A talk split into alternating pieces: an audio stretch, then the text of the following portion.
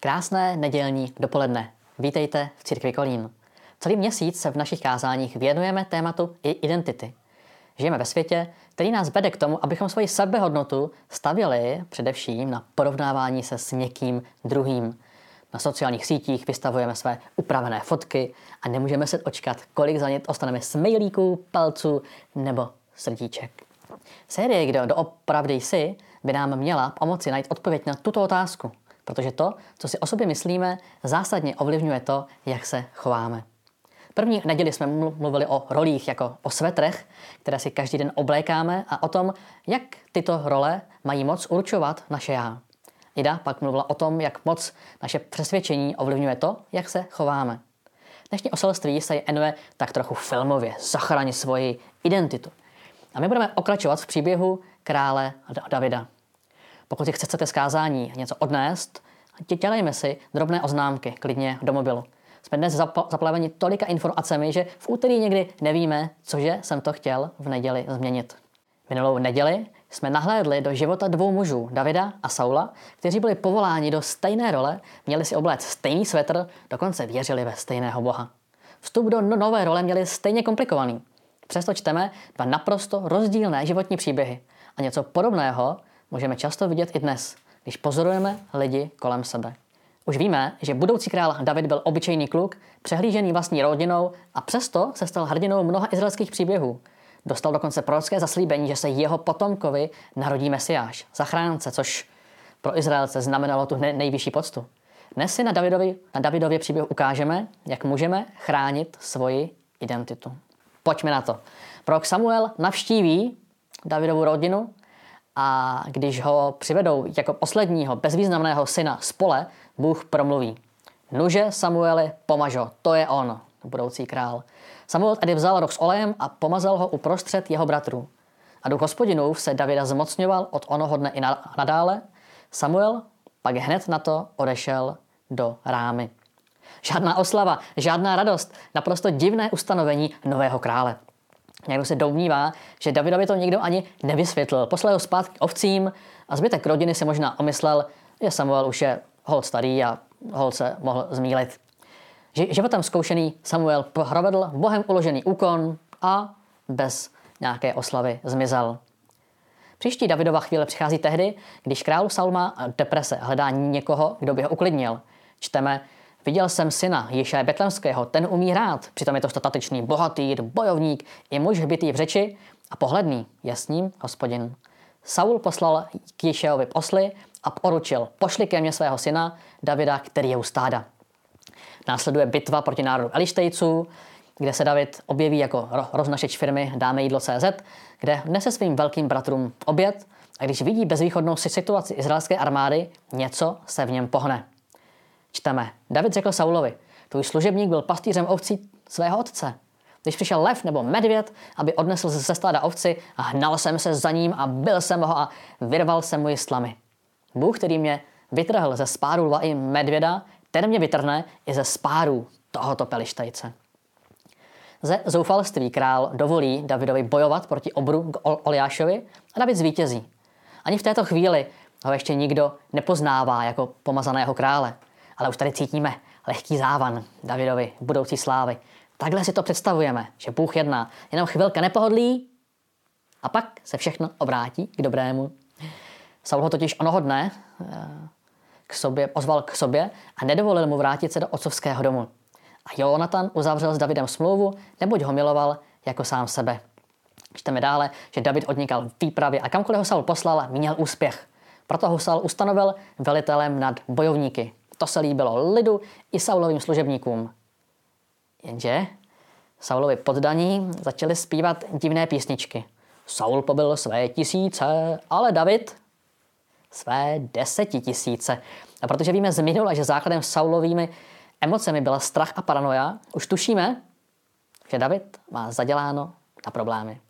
Davidovi přeskli desetitisíce a mě jen tisíce, už mu chybí jen to království, říká Saul. My si říkáme, no vždyť jo.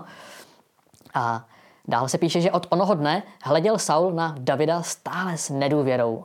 A jednoho dne měl Saul v ruce opí a náhle Saul kopím mrštil a řekl si, přibodnu Davida ke stěně. ale David před ním dvakrát uhnul. A tady je zbožný křesťan při čtení příběhu možná překvapen, znejistěn, co se to děje. David už prokázal odvahu, sílu, oddanost Bohu, oddanost králi, navíc byl už omazaným, tím uznávaným budoucím králem. Neměli by po zásluze přijít už jen samé požehnání a úspěchy? Hm. Takhle to přeci nemělo dopadnout.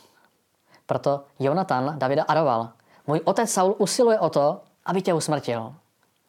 A najednou David na deset let odchází z výsluní, kterému byl velmi blízko. Teprve ve svých 30 letech se vrací na, na scénu, protože Saul i Jonatan umírají v bitvě. Ale ani tehdy nebylo jeho králování sam, samozřejmé. Následujících sedm let vládne pouze v Judském království a teprve ve 37 letech po mnoha komplikacích se stává králem celé země. Vstupuje do, do role, do které byl Samuelem prorocky vyvolen už v 16 letech. 20 let. Jeho život je i dál komplikovaný, bojuje s, bojuje s okolními říšemi, zamiluje se do vdané a Batšeby, udělá jí dítě a aby to ututlal, nechá zabít jejího manžela. Od té chvíle se podobně chovají i jeho děti. Před svým synem Abšalomem musí dokonce na čas uprchnout. Následně se mu mstí rod Benjamínců, rod, ze kterého pocházel Saul, který ho najednou viní z jeho smrti. A my, a my se ptáme, jak je možné, že téměř v každé takto šílené etapě života David nakonec obstál. Sám před sebou, před lidmi, kteří ho stále ctili a i před Bohem. A při vysvětlení tohoto záhadného jevu přicházejí na řadu Davidovy hodnoty. Hodnotami nazýváme to, na čem nám v životě doopravdy záleží. Krásně to dokumentuje pohádka v hlavě, kde se autoři snažili věrně obsat, jak to v našem osku funguje. A i vidíte, jak vliv hodnot e, se odráží na životě jedné holčičky. Abychom tento pojem lépe pochopili, použijeme obraz kolejí. Božím plánem, místem, kam David směřoval, byla role krále, soudce, pastýře Izraele. Hodnoty jsou jako koleje, které vás mají nasměrovat na bezpečnou cestu životem. Drží vás, abyste neuhnuli. David v Žalmu 139 říká, bože, zkoumej mě. Ty znáš mé srdce, zkoumej mě, ty znáš můj neklid. Hleď, zda jsem nesešel na cestu trápení a po cestě vděčnosti mě veď. Bůh ví, kdo jsi. Ví, co je pro tebe důležité a někdy právě to je důvod, proč býváme povoláni do konkrétního zaměstnání, do církevní či jiné dobrovolnické služby. Protože tam máme být sami sebou a tím, tím, kým jsme, tím, co vyznáváme, přinést změnu. Nejde nám, nejde nám o to být extrémní pojetí sebe, sebe sama, ale obohatit svět, kde stojíš tím, kým jsi, tedy svými hodnotami. David nám dal klíč k tomu, jak uvažoval.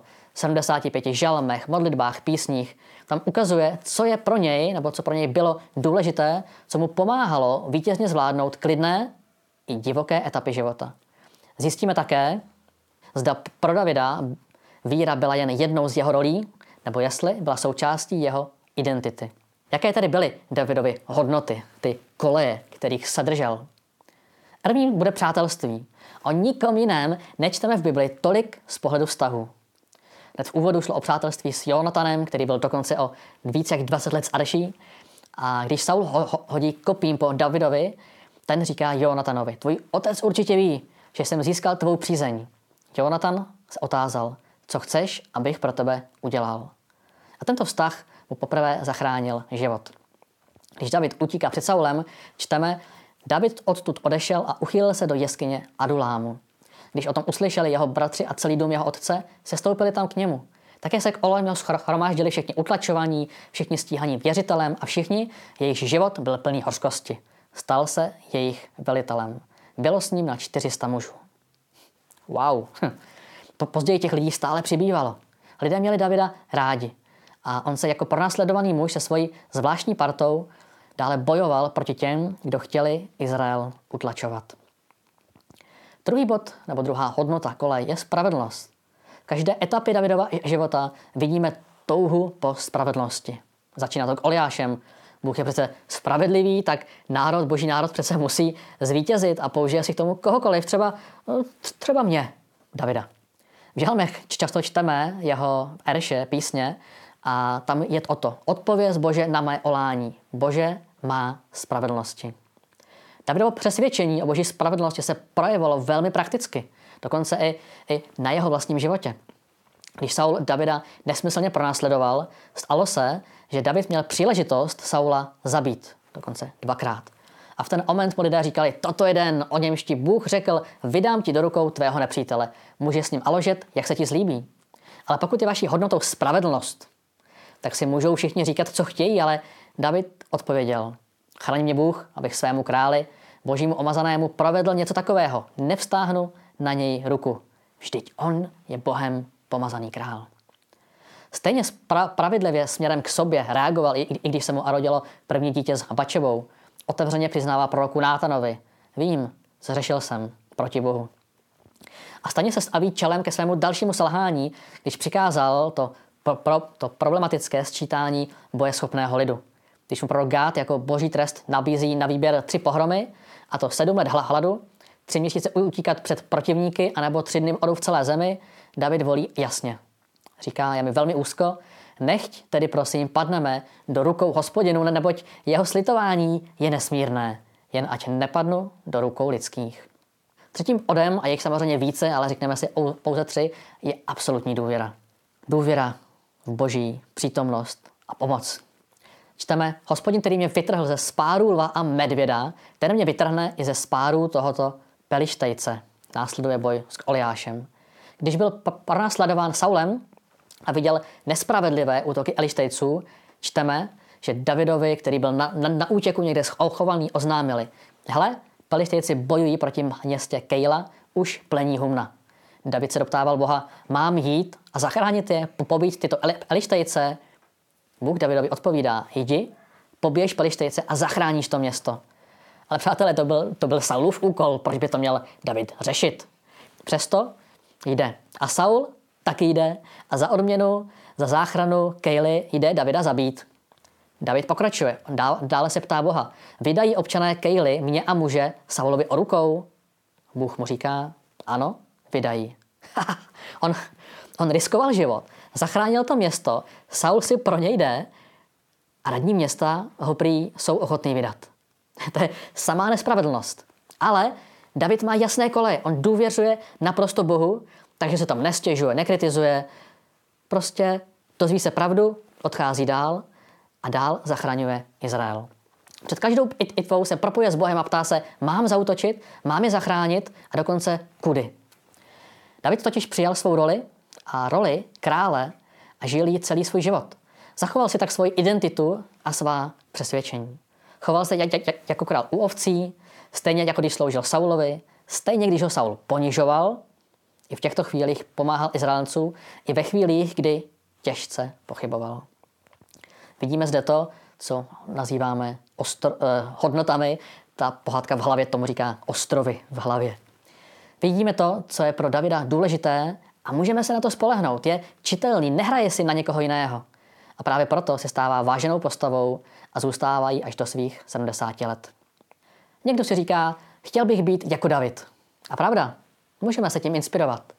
Ale nikdo z nás se nestane králem a Davidem a snaha být ve všech ohledech jako on by byla spíše marná. A dalo by se říct, že i škodlivá. Zase bychom se chtěli s někým porovnávat a být jako on.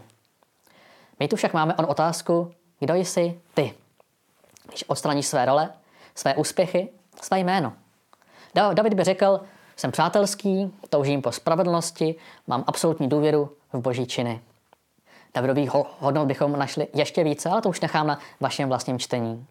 Pokud by toto David řekl, jeho současníci by nejspíš souhlasili, řekli přesně, to je celý David. Na toto se u něj můžeme spolehnout, můžeme předvídat jeho chování. Tvoje hodnoty vytváří koleje pro tvůj život a pomáhají ti dostat se k cíli. Pomáhají ti správně reagovat na nabídky, rozumět tvým životním etapám a vybírat si dobré přátele. A už je tady i moje slíbená odpověď na otázku z názvu série. Mě osobně definují pojmy jako svoboda, smysl, přátelství, rodina, osobní rozvoj a aktivita. Pokud žijí v souladu s těmito slovy, mám sílu vstupovat do svých pr- pracovních i vztahových rolí. Pokud ne- nežiju v souladu s těmito slovy, cítím se sevřený, jsem nevrlý. A to neznamená, že úplně každá věc v mém životě musí naplňovat nebo splňovat tyto hodnoty. To v životě samozřejmě nejde. Ale mým úkolem je chránit. To, kým jsem, chránit se svoje hodnoty a skrze ně zachraňovat vše všude, svět všude, kde se vyskytnu. Přinášet sám sebe. Jednou jsem například jel na dovolenou s lidmi, kteří chtěli mít na vše jasný plán, jejich jedinou prioritou bylo bezpečí a nebyl moc prostor pro diskuze, protože jejich hodnoty, jejich vnímání toho, co je dobré a co je správná dovolená, byla prostě úplně jiná. A člověk cítí, že se v něm něco vaří a někdy nevíme proč, teď oni nejsou špatní, oni nebyli zlí a my nechceme být hnusní a protože ti druzí to nemyslí zle. Ale já jsem věděl, že příště na dovolenou pojedu s někým jiným, s někým flexibilnějším, jehož hodnoty se víc blíží těm mým. Proč o tom všem mluvíme? Dnešní doba klade důraz na výkon, přizpůsobení se a aby jsme přinášeli výsledky. Důsledkem jsou přibývající neurózy, přetížení a někdy i blbá nálada. Jedním z důvodů, samozřejmě jenom jedním, je, že neumíme být sami se sebou. Nevíme, kdo jsme a identifikujeme se více přes ty role, přes ty úspěchy, tohle se mi povedlo a proto jsem se sebou spokojený a lidi jsou taky se mnou spokojení. Hodnotíme se přes splněné úkoly.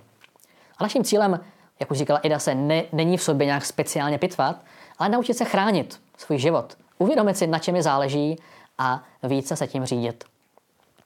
Hodnoty si definovala i apoštolská církev i my, jako církev Kolín. Dokonce to zkoušel už i apoštol Pavel, který prohlásil poprvé v Korinským, že zůstává víra, láska i naděje, ale největší z té trojice je láska. A protože tomu věřil a pokládal to za důležité, tak to dvakrát opakuje ještě v knize do Tesaloniky.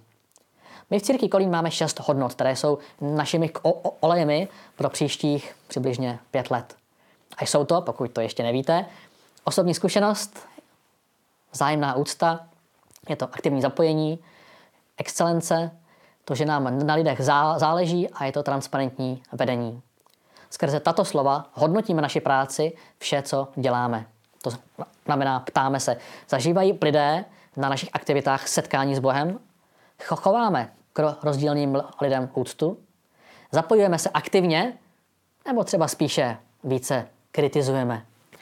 Děláme to nejlepší s tím, co máme? Opravdu nám záleží na lidech? Nebo jim pouze chceme vnutit svou víru? A je naše vedení transparentní? Tyto hodnoty se stávají našimi mantinely, proto, abychom se v našem společenství cítili bezpečně, aby se i no, nově příchozí u nás cítili dobře. A jestli je naučíme, tak po té, po té cestě životem si určíme nové mantinely, nové hodnoty. Zpátky k Davidovi. Domnívám se, že David projevuje víru v Boha jako něco, co je velkou měrou i jeho identitou. I tak vidíme, že dělal chyby. Prohřešek s Ačebou a smrt jejího Angela způsobil v jeho domě mnohaletou katastrofu. Přesto vždy pokorně přijímá následky, protože je prostě věrný svým hodnotám, je věrný Bohu. Na smrtelném lůžku Šalamounovi říká, dokonči spravedlnost Barzilajovi, odměň ho. Dokonči spravedlnost na Šimejím, na vojevůdci Joábovi. Neměl jsem už sílu se s nimi vypořádat. Umírá obklopený přáteli, Nátan, Sádok, Benajáš. Není žádná jiná postava v Bibli, jejíž příběh končí tak velikým výčtem různých služebníků, bojovníků. Je to oslava úcty k jeho kolegům a přátelům. Na úplný závěr zdůrazňuje nastupujícímu králi Šalamónovi. Dbej na to, co ti svěřil tvůj Bůh.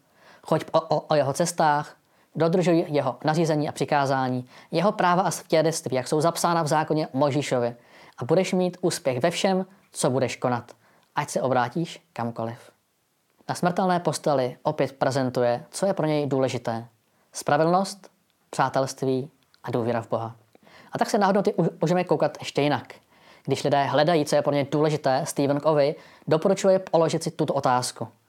Co bys chtěl mít napsané na svém náhrobku? Jak se ti lidé mají pamatovat?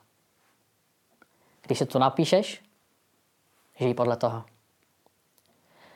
Sérii jsme započali prohlášením, kde v Kristu je nové stvoření. Mluvili jsme o svetrech, které si převlékáme, o přesvědčeních, které je třeba pravidelně oprašovat a o kolejích, které nás mají chránit a dovést k cíli.